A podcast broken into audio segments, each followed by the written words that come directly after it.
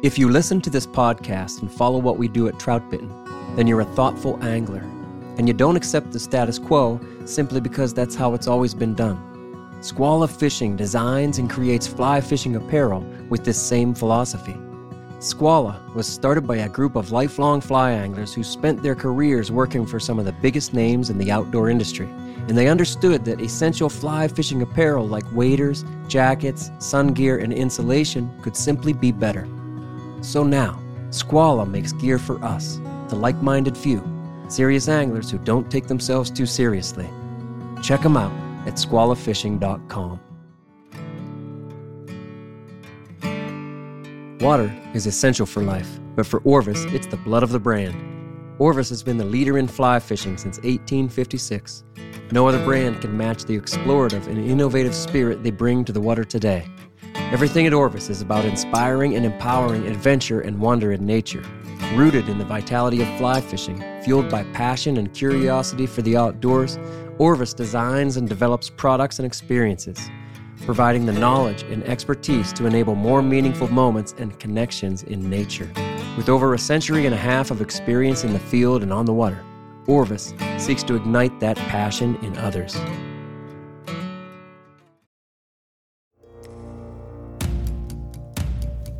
This is the Trout Bitten Podcast. Trout bitten. Trout bitten? Trout bitten. Trout Bitten. Trout bitten. Yeah, Trout Bitten. Trout bitten. It's about trout. Wild trout. This is Trout Bitten.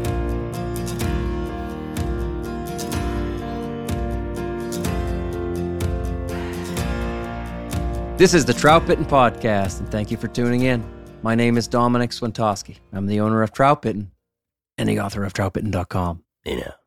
All right, here's episode six of our Critical Nymphing Concepts series. We're glad to have you on board. Hey, this episode is all about having line on the water. Remember, with each of these episodes, we're talking about concepts more than skills. So, for example, part of our conversation tonight will be about mending line when we choose to put it on the surface. But we won't talk much about the technique of mending because that's a topic big enough for its own dedicated discussion, maybe even a short series about various mending styles and things like that. Instead, tonight our goal is to think about what happens when we mend, why we might mend the line, and how it affects the presentation or fits a scenario on the water. So that's the idea with these critical nymphing concepts, and mending is just a piece of this one. We'll also talk about floating the sighter in a tight line rig. Tonight we're considering line on the water. We'll talk about tension and slack, about fly lines and leaders. Remember, too, that each of these episodes, all of these concepts, apply to whatever style of nymphing you're doing.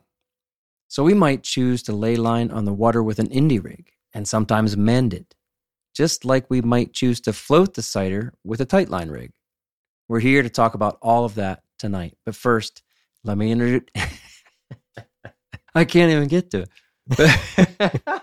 Come on. Let me hear it. But first, let me introduce to you my co host, fishing buddy, and travel partner to South America, Hey now. two time Olympic champion, Austin Dando. Here he is, Here. Olympic champion. What am I the champion of? Congratulations. It's not I fishing. didn't even know I won the first time. No, you're not a fishing champion, I'll tell you that. Hmm, well, I assume that. you know what I think you're the Olympic champion of? What's that? Chin ups. Hey now, I'll take that. All right. I should tell the story because it's funny. It- it- yesterday was Austin's birthday. And That's right. Austin, what do you do on your birthday? so it's it's a family tradition of mine that my dad started when I was young, and it was a his dad made him do it. But for every age, uh, every year that you are old, Yeah. you must do one chin up for each year before you can Ooh. receive or celebrate your birthday. so since I was probably maybe ten or eleven years old, I have been doing as many chin ups as years I am old before Yeah. I get any birthday presents. Yeah. And uh, this past weekend, my parents were up visiting, and I did my 29 chin ups. Well, I actually did 30, 31 chin ups. Oh, just to show off. there. Yeah, yeah, Yeah. just to kind of seal the deal. Yeah. Mm. And uh, these are real chin ups, everybody. Um, Mm. You know, the forward grip. and uh, I, I'm still in it. I'm still hanging in there. I haven't hit 30 yet. This is the last year I'm not 30. I plan on Yeah. staying under 30 for as long as I can, and uh, yeah, it's good. So I'm 48. Do you think that when you're 48, you'll be able to, able to do uh, 48 chin ups? Absolutely not. Although, although I was saying uh, the other day that you know when I was 22, yeah. I thought, man, Mm. I can hardly get to 22, and each year it's Mm. only gotten better. So pretty soon, I think I'll start experiencing diminishing returns. But Yeah. till then, I'm gonna ride it. I remember talking to another doctor, not our buddy Trevor Smith, but a different doctor friend of mine, and he said your body is either building or it's tearing itself down. Mm. There's a certain line you cross at a certain age, which you know, yeah. you know, you're either building or Yeah. it's starting to break down. Well, I think 30 is like the male physique prime, so I'm still working my way into it. Austin, I'm still in my prime. Hey, what's the better difference? every be- day, man. That's right. That's right. So I don't get it. What's the difference between a chin up and a pull up? I seriously don't know. I've never known this. Yeah, it's all about hand position. Mm, So when your palms are facing you on the bar, mm. that's a chin up. Okay, And that's and what you're doing. no, I'm doing pull ups, so we should rephrase that. Okay, okay. chin ups All are right. so technically, you know, they easily interchanged, but for this conversation, it matters. A Oh, chin up right. is uh, if you don't do chin ups very often or pull ups, the chin up is easier because you're using your biceps. And Yeah, that's a you know Palms toward you. Yeah. Now if you flip around, your palms are away from you. Mm, That's now a pull up. seems harder. and uh, it it is harder until you start doing a lot of pull ups, and your lats become more strong than your biceps, and you can get more pulling strength. So Yeah. especially you know I rock climb a lot, and all that is you know facing away from myself. So all that pulling direction is uh, relevant to the ch- uh, Mm. the pull up. And that was a humble brag. Mm, I'm just speaking facts. This is my this is my daily life. Yeah. Daily life. What do you think your number is? What do you think? How old will you be when you can't do it? What? Just guess. I don't know. Thirty three. Ooh, coming soon. All right. And then how will you feel when that when that day happens? I, I don't like to think about that. I'll feel really sad. yeah. That's a neat thing though. That's a neat thing. That all right. Two-time Olympic champion Austin Dando. Thanks for being here. Hey, thanks for having me. All right. Before we jump into our topic, Austin, let's do a question. Um, this one is from JC on Instagram. You see this? You want to read this? He's Yeah. talking about our last episode in this series titled Weight, the Fundamental Factor. We just did this last week. And then I got this message from JC on Instagram. So JC asks, guys, you missed a point about beads on flies. When trout are feeding on small flies and the water is in runoff or something, I'm using big beads on the fly because it's the only way to get the small stuff down.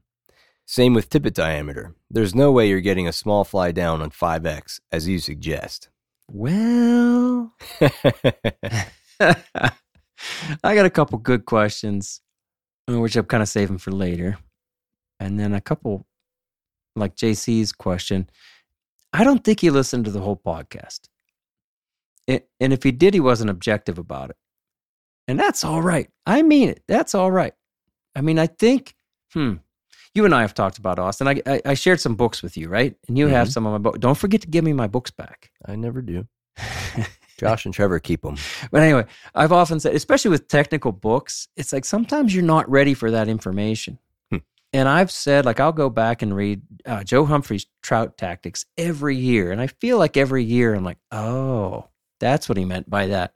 Because I have now fished enough to grasp what he's saying. Hmm. Wow.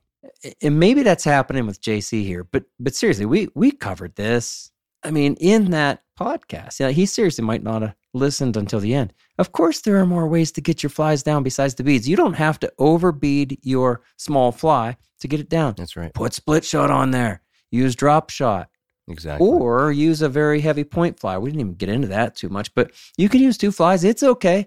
People used to catch fish on, on two fly rigs. You can still do it. It actually catches more fish.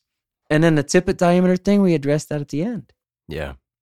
And I think the ability to be uh, versatile or uh, flexible in how you get that small fly down, other than Yeah. a bead, uh, really lends you the freedom and the, the options to fish uh, a small fly that um, may drift more naturally in the current. So Yeah. if you're uh, overbeading your your small fly, or that profile or that taper becomes really whacked out because you got a massive bead on this small hook, Yeah. um, that's going to look way different than a, a you know a naturally tapered fly um, on a you know size 18 or 20 that's Yeah. on a drop shot rig that can still move around in the current and be unhindered by excessive amounts of weight. You can Yeah. definitely still do it. Yeah. You and I were just talking about drop rate on streamers with our buddy Bill and what he calls the super pause it's and, real. and drop rate of streamers. So the same thing applies here to nymphs. And if you take a four millimeter bead and put it on a size 18 fly, first of all, the profile is no longer an 18. Yeah. But second, oh my gosh, it wants to drop so much Hmm. more than a natural 18. Mm-hmm. Not saying you can't get a good drift on it. Absolutely, you can. But there are other ways to do it. That's all I'm saying. And so to JC, yes, you can get it on 5X. Eh, Hell, you can get it on 3X. Go ahead. You know, you, you ought to try things for yourself before you start saying this can't happen. Come on, JC. He's going to hate us. All right, then. Here we go. Let's do the topic. All right Uh, then. Line on the water. That's All our right, concept. you like it? so, line on the water, yes or no? Should we do it or not? When and why, Austin? Chin up champion. You know, you were a great arm wrestling champion for the Christmas party, too. I don't want to take that away from you. I don't know if it was Olympic level Hmm. in your weight class. I'd take the weight class. I think, you know, you were competitive. Yeah. But anyway, stop goofing around. Uh, we're here to talk about line on the water. Um, and we have a half hour to nail this down. Ready? Yep. set, go. Let's talk about why we might want to keep line off the water. Start by identifying what we call the tight line advantage, because that really gets to the heart of this whole thing. Yeah. And right at the heart of things, everything that touches the water Mm, drags. drags. and everything that's underneath the water, well, it has potential to drag even more and, Yeah, and drag even more, even more easily.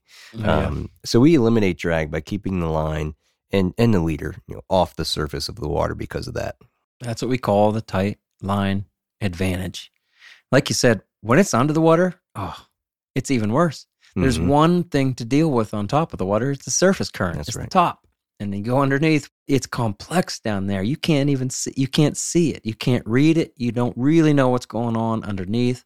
The more pocket water, you know, the, the more swirls and back currents and back eddies, the, the more Mhm. obstructions there are to break up the flow and create new current seams and all of that. The more seams there are, the more complex everything is from top to bottom. And you can't read it. You can't see it and the, everything that goes under the water drags even more. So, ideally, we'd rather keep everything up and out of the water as much as possible. That's what we call tight line advantage. I think you just said that, Austin. it's it's a good thing to repeat. hmm Got some criticism, fair criticism, for how much we will repeat things. I saw that actually. Right? You're talking That's about the right. indie rig. Oh no, that guy didn't like the word indie. I know we really I'm- offended him. With We're not changing that. We should. uh It was Apple Podcast comments. Somebody, it- guys, like you, mad at us. He said we what we were trendy and like flat brimmers, I don't right? use the, the word flat brimmers, but he definitely said we were trendy, giving off a bro vibe. Bro, that's what it was. I've The never bro- felt very broy in my life, but you know, maybe if I start using fly fishing slang like indie, No, I can't do forty-eight pull-ups or chin-ups. no, I don't know, man. I don't know. I've said indie for a long time. What's the big deal? We say indie instead of indicator. yeah, I don't know. Sorry. I think that might be a like a trumpet and friend thing. I don't have other friends that call it indies, so maybe but you know what we uh, mean. So what's the big deal, right? uh, We acknowledged the fact that that's what we're talking about. yeah, there's an abbreviation. Somebody had Forgive a problem us. with it. That's all there is. Okay. And we also repeated ourselves just now. Line on the water creates drag when conflicting currents affect different parts of that line. Seriously, think about that. And we try to avoid that as much as possible. Yeah. When everything is not in one lane, you're going to get that drag. This goes back all the way to the first episode of this season where we talk about is everything in one lane? Yeah. When it's not in one lane, you're going to get drag. You see it on a dry fly, but you can't see it on your nymph. That doesn't mean it's not happening underneath. It is happening underneath. It is being dragged around, pulled and pushed around unnaturally. So it's not in one lane. And you know what? Yeah. We should acknowledge, again, as in all of these episodes so far, we're aiming for true dead drifts on a nymph, right? I mean, that's what this whole discussion is really centered around. Yes, trout will eat outside of a dead drift, but that's our baseline. And when you can get a great dead drift, well, then you can uh, come out of the dead drift and alter out of the. We're going to talk about that next week. Yeah. Things to do when they're not really eating a dead drift. But if you can't get a dead drift, then you're not a very good nymph angler, to be quite honest. Sorry. we probably offended that same guy that didn't like the word indie. but really, it's so critical. You have to be able to get a dead drift. So, all of these episodes, all of these concepts have been centered around that, uh, that objective Yeah. getting a good dead drift. And I think that's especially important to remember when you think about the, you know, the three ways to get a dead drift, or the, you know, we're talking about three Mhm. ways Yeah. to do that. And you could kind of start to think about it, well, three ways to nymph fish. And that's different because there are Hmm. different ways to actively nymph fish or, you know, do certain So speed good. leads with nymphs. And that's not the same uh, conversation we're having. Great. That's a good good distinction. Whether it's after a fishing trip or at a backyard fire, you can bet the Trout Bitten crew has a case of New Trail Broken Heels along with us. It's honestly our favorite beer. This hazy IPA is smooth and full bodied. Hand selected citra hops lead to notes of bright clementine and juicy ruby red grapefruit. Broken Heels is a keeper. New Trail Beer is proudly brewed in Williamsport, Pennsylvania, and delivered cold to your favorite craft beer retailer every week. At New Trail, it's not about being the best angler, it's about getting out there. So enjoy nature's moments and reward yourself for a day well fished with New Trail Broken Heels. It's Trout Bitten's favorite beer. To tie the best flies, you need the best materials. With decades of commercial fly tying experience, Fulling Mill understands what it takes to tie a great fly. Over the past several years, they've worked hard to source and prepare a range of fly tying materials that will elevate your experience at the vise. Fulling Mill fly tying materials have arrived with a range of over 1,400 products. You'll find the staples like marabou, bucktail, and rabbit zonker strips. You'll also find CDC, stripped peacock quills, 12 dubbing ranges, synthetics, chenilles, yarns, and wools. All Fulling Mill materials come in an extensive range of colors that are consistently dyed, so what you receive from them tomorrow will be the same color next year. Their materials go through a rigorous quality control process, so before they're packaged and shipped out, you can be sure they're up to the highest quality standards. Ask for Fulling Mill fly tying materials at your local dealer or find them online at fullingmill.com. So we know what the tight line advantage is then. Everything up and out of the water as much as possible. That tight line advantage, though, falls apart when the line or the leader sags because it causes drag. And it, it sags if you're fishing too far away. If you haven't been disciplined, you remember the uh, in the first episode, the third question was, "Do I have to be this far away?" Hmm. Meaning, like basically, fish as close as you can because once Yeah. you go outside of that natural and effective range, then yes, you're going to lose your tight line advantage. Now, all of this is variable. There's no doubt. Like more weight can counteract that leader sag. Yes, if you're going further out, okay, you're getting some leader sag that's causing uh, unwanted drag. Okay, add some weight and you can counteract it. We talked about that last week. And the diameter of the leader and the fly line, everything that's out beyond the rod tip, that weighs something. And the lighter all of that is, the less, well, drag, there less influence than you're going to have on the fly. There are good things and bad things about all that. Doesn't mean you always want to go as thin as possible, but all of that, all of that, the leader, the fly line, and yes, casting too far away with not enough Mhm. weight, all of those things are going to take your tight line advantage away, or basically it falls apart. Yeah. And there's external factors like we touched on last week, such as wind, that uh, when Yeah. you make that cast, the wind can push that leader around just like a sail. And Oh, it's yeah. really hard to get a true dead drift when that's happening. No doubt. I experienced that today, buddy. I Right started on. out in It was windy today. It was that cold front, I guess, was coming in. And then, you know what? I got to fish in a blizzard. It was a true blizzard for about 15 I saw minutes. some of that. It was Yeah. cool. And uh, as soon as that wind came in, though, I continued to nymph in it for about two minutes. Just two minutes. And then I went, okay, I'm done with that. This isn't working. Right. It's not working. And eh, there were many tactics or solutions that I could have gone to, but I chose to fish streamers. And I did that still on my tight line, and it worked. I told you about that. Yep. They were eating that deli super pause. It was just so much fun. That's good. A lot of fun. And so there are times when trying to keep line off the water is a disadvantage, like in the wind and like when you're going too far away. That tight line advantage falls apart, well, if you don't do it right. So we want to stay close enough to keep most or all of the line off the water. And that can also happen with a fly line. And so before I really committed to a mono, like a full mono rig approach when I'm fishing weight underneath, whether that be nymphing or streamers, then I was doing the Joe Humphreys approach. And yeah, Hmm. If you've been listening to Trout Bitten long enough or reading, then you understand. Like we're big fans of Joe Humphreys. Heck, he's just right Yeah. down the road, right? That's right. Fishing the same streams as us, and just fantastic ideas. And if his mentor, of course, was George Harvey, eh, just Yep. great ideas. I don't care where you're from; they're great ideas. We're very much bought into that stuff. Joe Humphreys, trout tactics. He talks about the tight line advantage. I don't think he calls it that. He doesn't call it that. But what he's saying is keep all the line and leader off the water that you possibly can. Like Humphreys was teaching this. I think the book was published in 82. And that's what I was trying to do. Stay within that range with not a mono rig, but a 10 to 12 foot leader Right and some there'd be about four to five feet of fly line Right. outside of my rod guides. But man, I would try to not be further away than that. Right. Yeah. Did you fish like that, Austin? Yeah, and you can Right. feel that difference too. Like Oh yeah. even if even if you know before you're fishing a mono rig, you can tell you know instinctually back in that time when that fly line got outside of the rod tip. Like, mm, if I could avoid this fly line out of the rod tip because I feel it starting to pull back, I, I'd much rather do that. Yep. And it was just a natural transition to say, well, let's lengthen the leader and, and push that fly line back to the reel. Sure. Um, so yeah, I definitely started that way. Sure.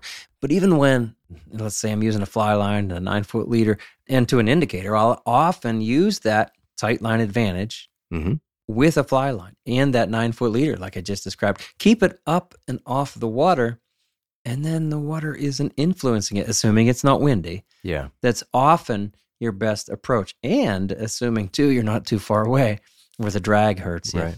And you know, I, I mentioned this before too, but this past uh, spring I fished with Joe, and Mm, he was yeah. fishing. Uh, Humble brag. probably he was fishing a, a you know nine ten foot leader Yeah. uh, with the taper in it, but he was using it for dry fly fishing. He was doing dry dropper with it. He was doing wet flies, and he was Yeah. nymphing with it. And when he was nymphing with it, he had really lightly weighted nymphs, but he was adding split shot in a strategic way, and then fishing close to himself and right under the rod tip. So even though that there's fly line out, it wasn't hurting him as much as it could be if he was fishing far away across seams, things like that, because there wasn't really the drag or the resistance uh, that you would Mhm. find if you were to do those things with that amount of mass out of the rod tip. That's neat. That's neat to see it firsthand. It really is. Yeah, I mean, he was doing the thing that we talk about. And like, yep, Yeah. that's what he wrote about, and that's what he's doing right in front of me. Absolutely. And Really you know cool. what? There was probably somebody who wrote about it before he did, and and somebody who was doing it before that guy was writing oh, about oh, it. definitely. You know, it's nothing's new. It's like writing songs, Austin. Yeah. right? And you're Right. writing and recording a bunch of material right now. That's And right. you should share that with people. When we do our live podcast, will you play some guitar? sure. There, I just put him on the spot and he said yes. I won't say no. That's neat. All right. So we've talked then about keeping line off of the water. But now let's talk about putting line on the water on purpose. So the other side of the coin then, the opposite concept here is to lay line on the water, but again, on purpose with with intention, let's say. Yeah, I think intention is a key point there. And, you know, bad things can happen when you lay line on the water, but, you know, more stuff on the water means more things to deal with. And, you know, potentially you're going to get some more drag there. But I think we're going to go over some situations where laying line on the water can be really to our advantage uh, when Yeah. those scenarios align. Yeah. So if we have this plan though, with, with intention, that's a good word. What should that plan be? Right, let's start with a fly line rig. A fly line, a nine foot leader, and an indicator. Yeah. I think, you know, even before the cast, we have to look at where we're trying to deliver the fly to and look Yeah. at the water between us and where the fly is going to land and say, okay, I've got this amount of uh, leader that's going to land on the water Yeah. and I've got fly line between me and that leader. And you Mhm. have to sort of set it up ahead of time that you know what you're going to do in terms of currents and, and different things that's moving at different speeds Yeah. that you're able to make men's uh, actively even in the cast, if not uh, you know after the cast, that Yeah. you're able to set yourself up to get the most drag free drift you can. Yeah, the mending is what's going to be the critical skill here. Again, you're putting line on the water on purpose. You're thinking about it first. You should not put line on the water just almost accidentally. It shouldn't just Mm. like, oh no, I put line on the water. Well, you're in trouble then. Right. You need to do it. Is everything in one lane? Well, probably not. But is everything that's close to the fly in one lane? Like, is it Mhm. Did the fly and then the tippet at least go in the same lane? If you have to lay line on the water, whether th- whether that's the sighter or then you got the indicator in the same lane, but maybe the, the line next to the indicator and the fly line is in a different lane. Okay. What was your plan? Yeah. You need to have a plan. Like you said, mending is the necessary thing to do here. Aerial mends, for me, are far better than on the water mends. I try to get everything set up in the air as much as possible.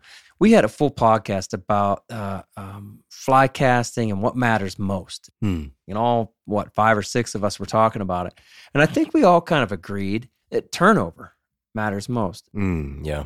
the fly, I don't care what it is. It's a dry fly, a nymph, a streamer, a wet fly. Everything should turn over in the air and then go into the water. That bad cast, I'm going to say, where everything kind of lobs forward and the turnover completes on the water, it kind of rolls onto the water, where it's line, line, leader, leader, tippet, then fly. Mhm.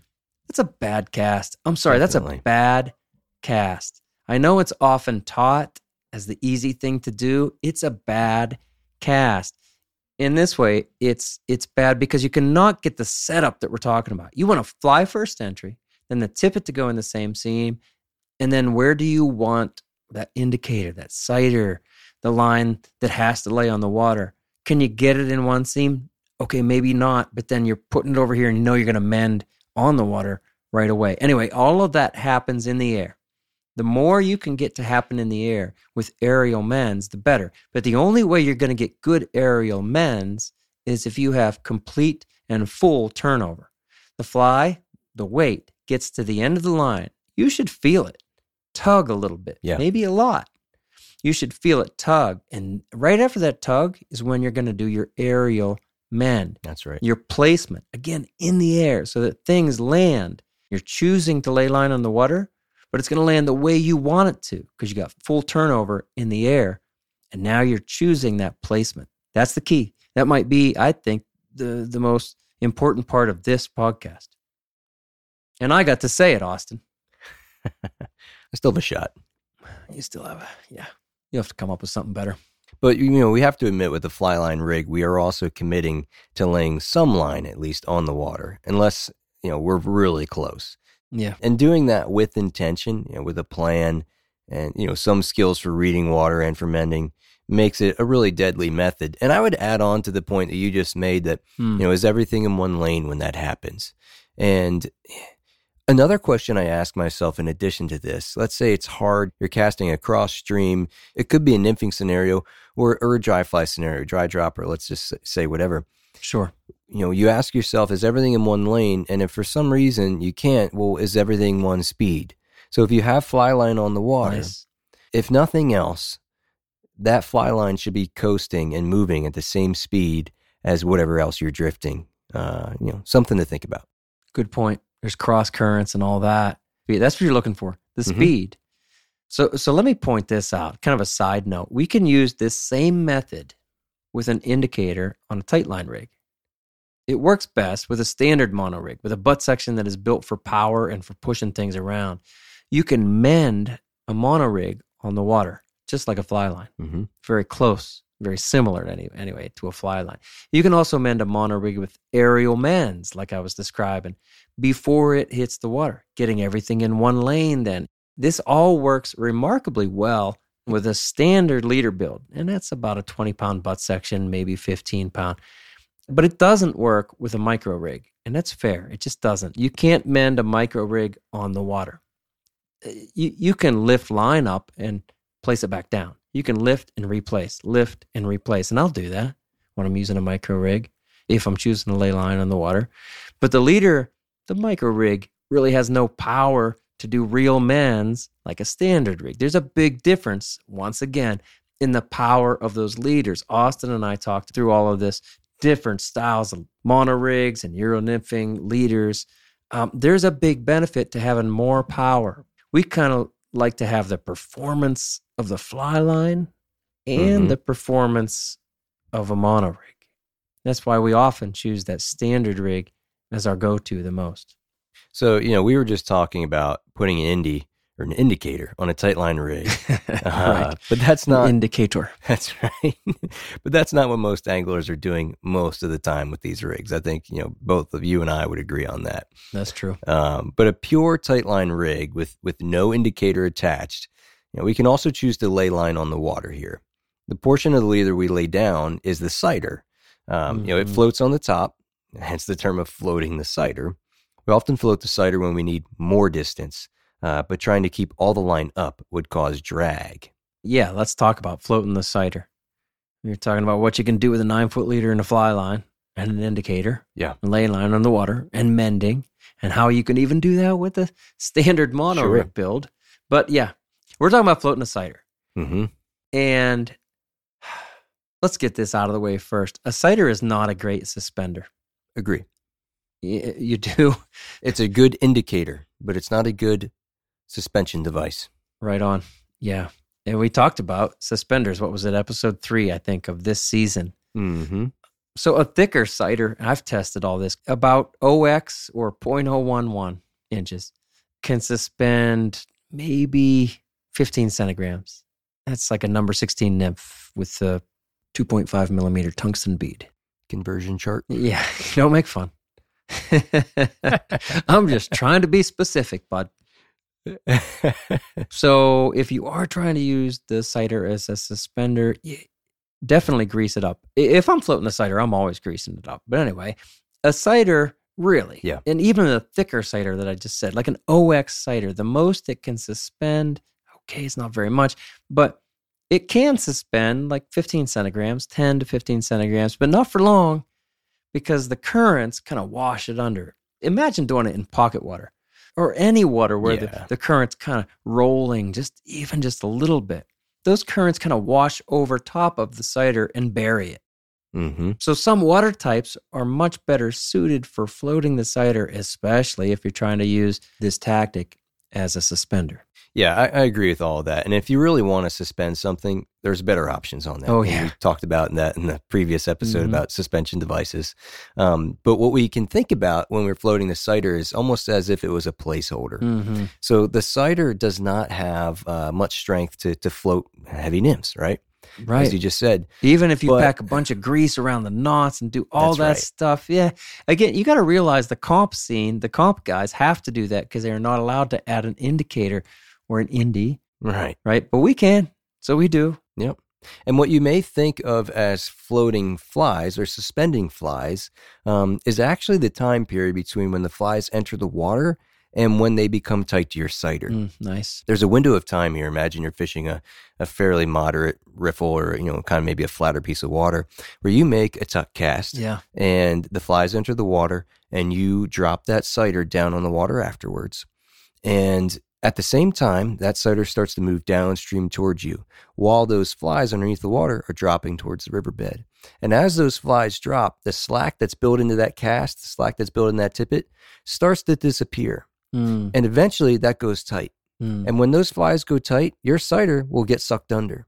Now, the hope is that before that happens, a fish takes your fly Yeah. and you'll see that on the surface of the sighter uh, move or twitch or just get taken under before those flies receive the payload. Yeah. And that's when you can get a, a, strike indicated and a fish on the line.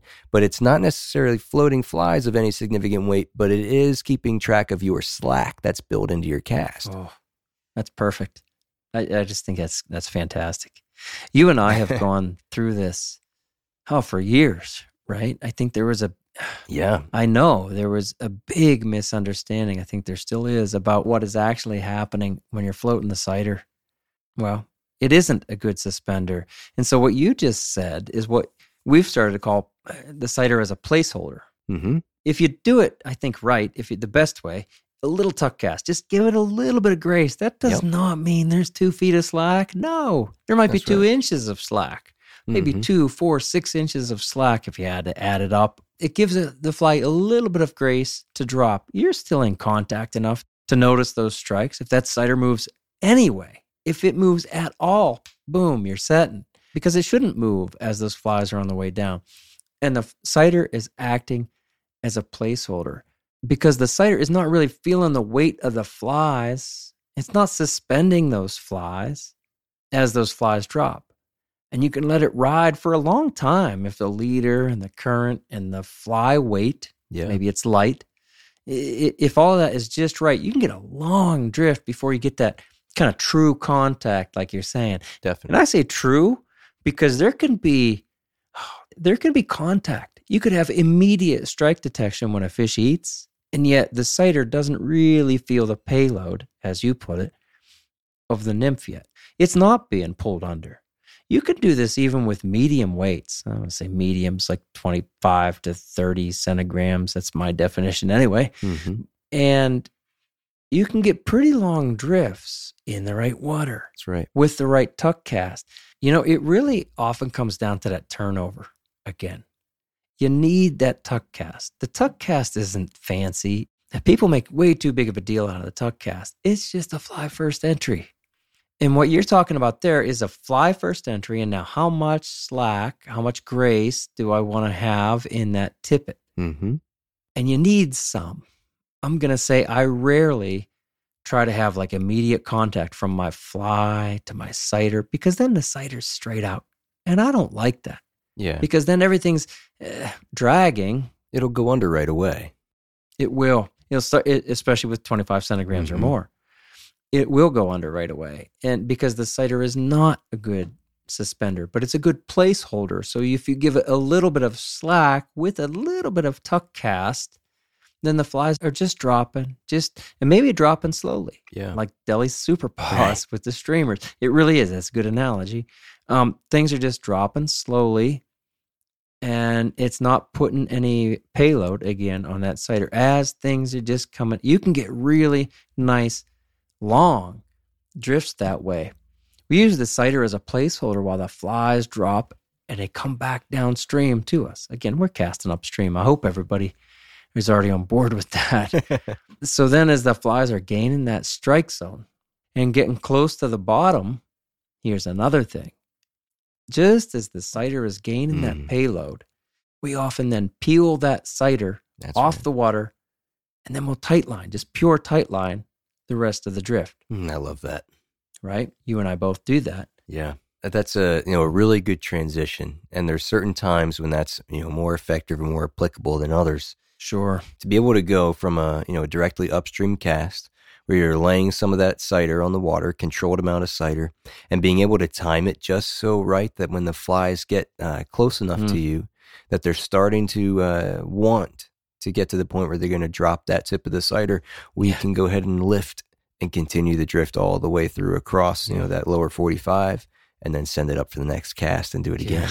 Yeah, yeah. It's really nice. For over a decade, Smith Creek has helped anglers just like you to free up your hands, hold your gear within easy reach, and keep our waters clean. Smith Creek's family of patented accessories are tested guide tough and backed by good old fashioned customer service. Crafted from rugged materials like anodized marine grade aluminum and UV resistant nylon, Smith Creek products are hand assembled with pride and built to last. To stay up to date on their latest specials and new product releases, be sure to follow Smith Creek on Instagram at Smith Creek NZ. Quality you can depend on from a brand you can trust. That's Smith Creek. The landscape is changing for trout anglers. No doubt you've already noticed another truck at your favorite access point and seen more anglers on the water. For those looking for new challenges and fishing opportunities, Trout Routes has the data to help you avoid the crowds and explore new public water. Trout Routes has mapped more than 50,000 trout streams across the country with curated, detailed maps of public land and access points.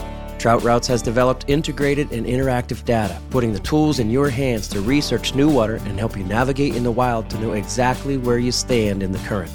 It's still up to you to find those deep pools and undercuts, but Trout Routes helps you get on the water, connecting you with resources like fly shops and stream gauges for trout water across the country. Download Trout Routes in the App Store today and visit troutroutes.com to learn more. You brought up the 45 degree angle too, Yeah, you That- get it all. right? If you So one of the reasons we lay the sighter on the water in the first place and float the sighter is cuz maybe we feel like we need more distance. Mhm. And we do have a lighter fly. And so if we would try to be tight, if we try to use that tight line advantage, then we're accidentally dragging things downstream. So we'll float the sighter most often as a placeholder for the first 10 feet of drift, maybe 15 feet of drift. Yeah.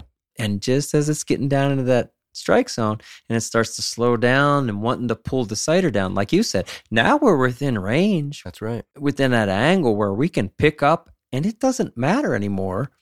Um, what doesn't matter, I mean, is that we're not going to have drag anymore. So we peel, I like to say peeling it off the water. That's how I think about it. Just, Yep. Yep. I would grease it up for sure because it lifts off easier. And you peel it off. That's the hard part. This is a difficult tactic. It's, it is extremely effective if you can get it right. Peel it off, and now we're tight lining for the rest of the drift, whether that's 15 or Right. 20 feet that you might have left. You know, you just brought up water type. I did. And, uh, you know, the first time I was shown this was actually by George Daniel about 11 or 12 years ago. I was out on a trip with him and uh, we were fishing in some really low and clear water. Sure. And he brought the tactic up as a way to uh, maintain stealth and get good, clean dead drifts yeah. uh, while keeping some distance from the fish and not having to put on uh, an overly aggressive indicator or uh, casting too far away from yourself and causing Yeah. drag.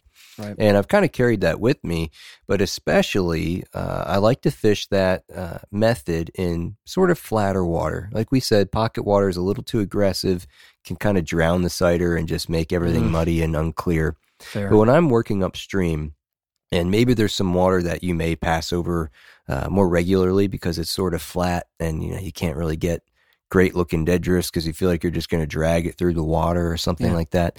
That's the exact scenario where I really love the float a sighter because I can just cast upstream, get a good, you know, 10, 15 feet of drift, maybe pick it up, move up uh, a little further, make that cast again, and work my way up methodically through the river.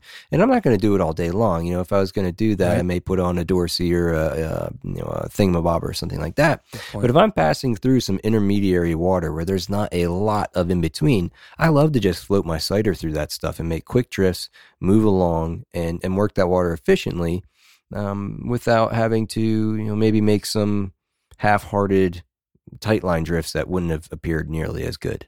It does open up a lot of options for you in a lot of different water types. I like that.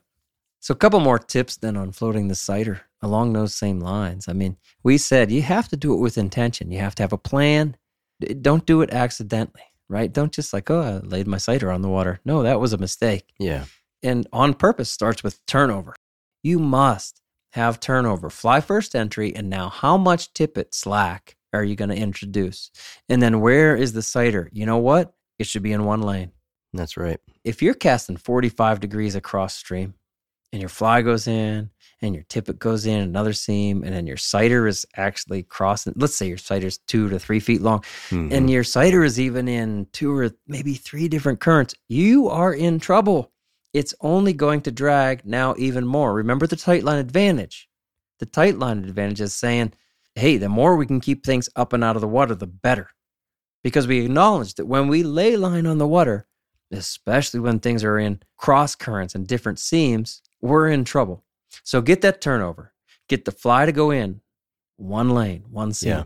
Get the tippet to go in one lane, one seam, and then get the sighter to land in one lane and one seam. The same as the fly. Th- Nothing could be more critical here.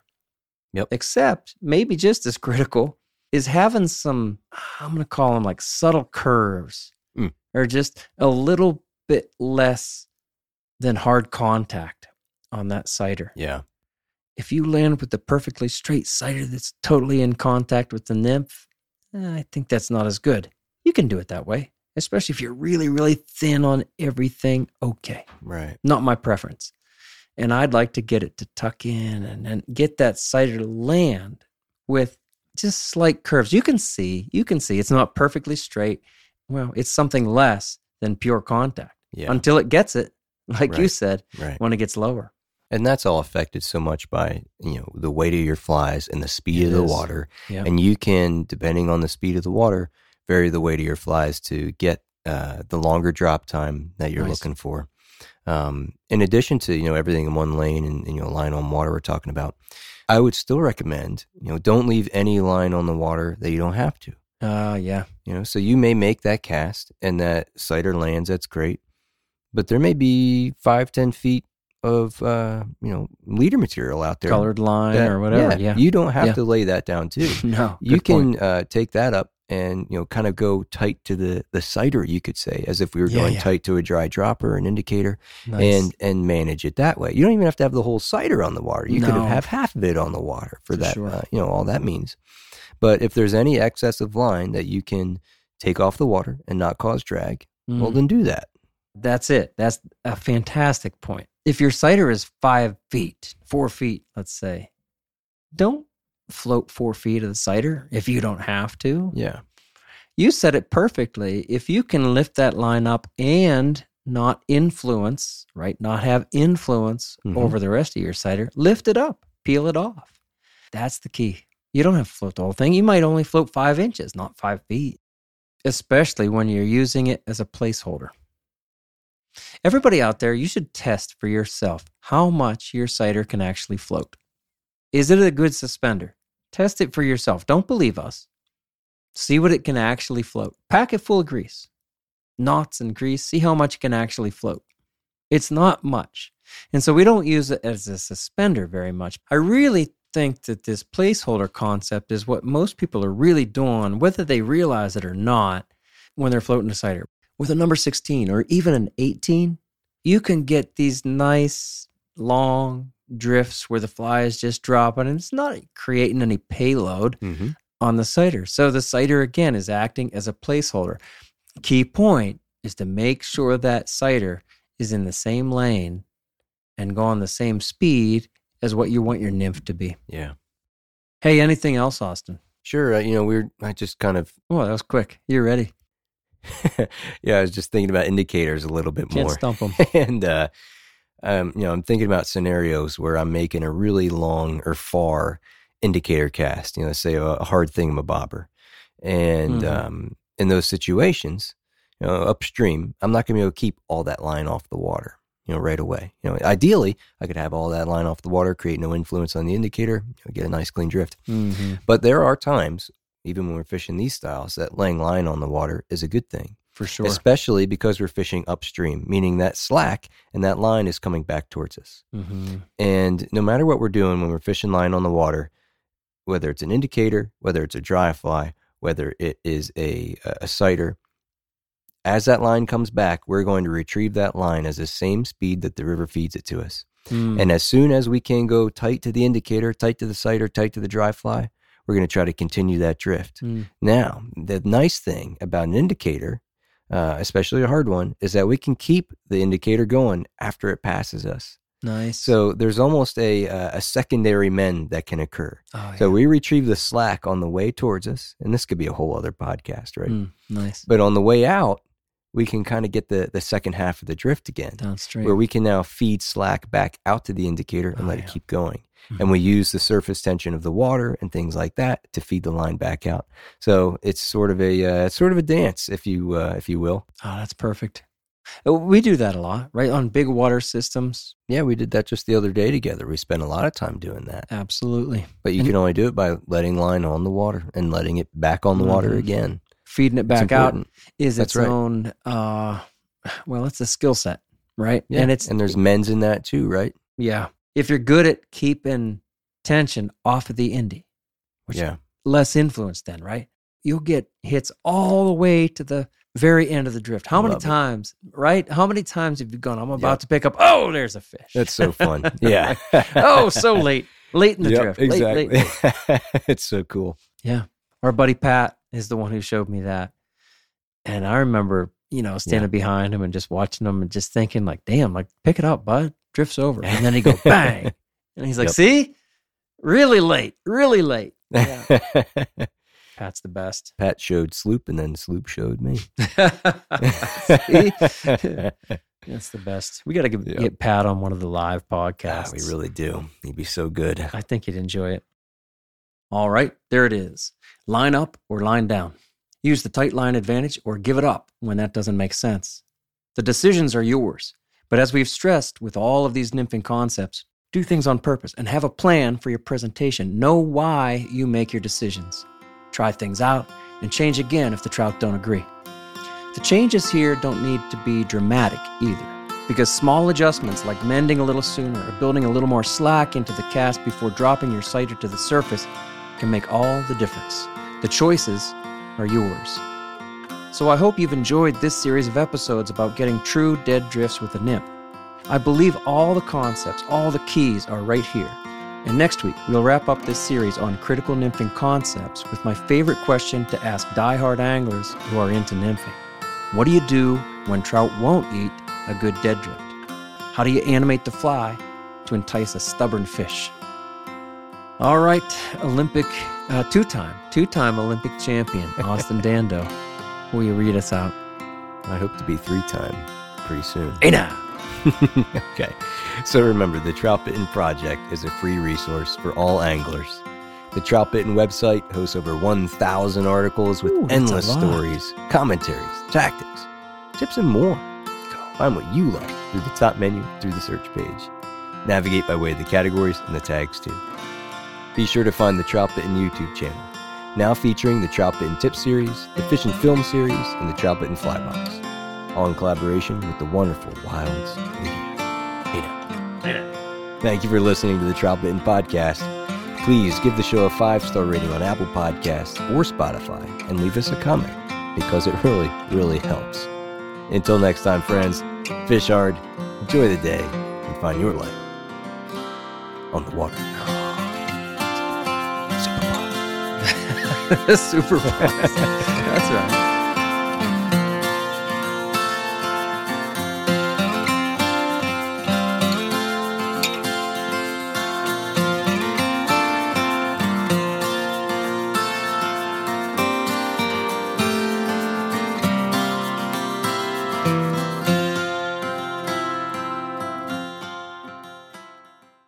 I'm back in. I'm back in. You're already crumbled. Don't make fun. Hey, I almost lost my glass. That's how they scratch up. Way to go, idiot. Come on, Dom. Take it seriously. Coming soon, Mm, I'm just speaking facts. Ooh, I don't like to think about that. right? But we can. I'll feel really sad. So we do. Conversion chart. Yeah. Don't make fun. Mm, yeah. You are in trouble. I'll get a nice clean drift.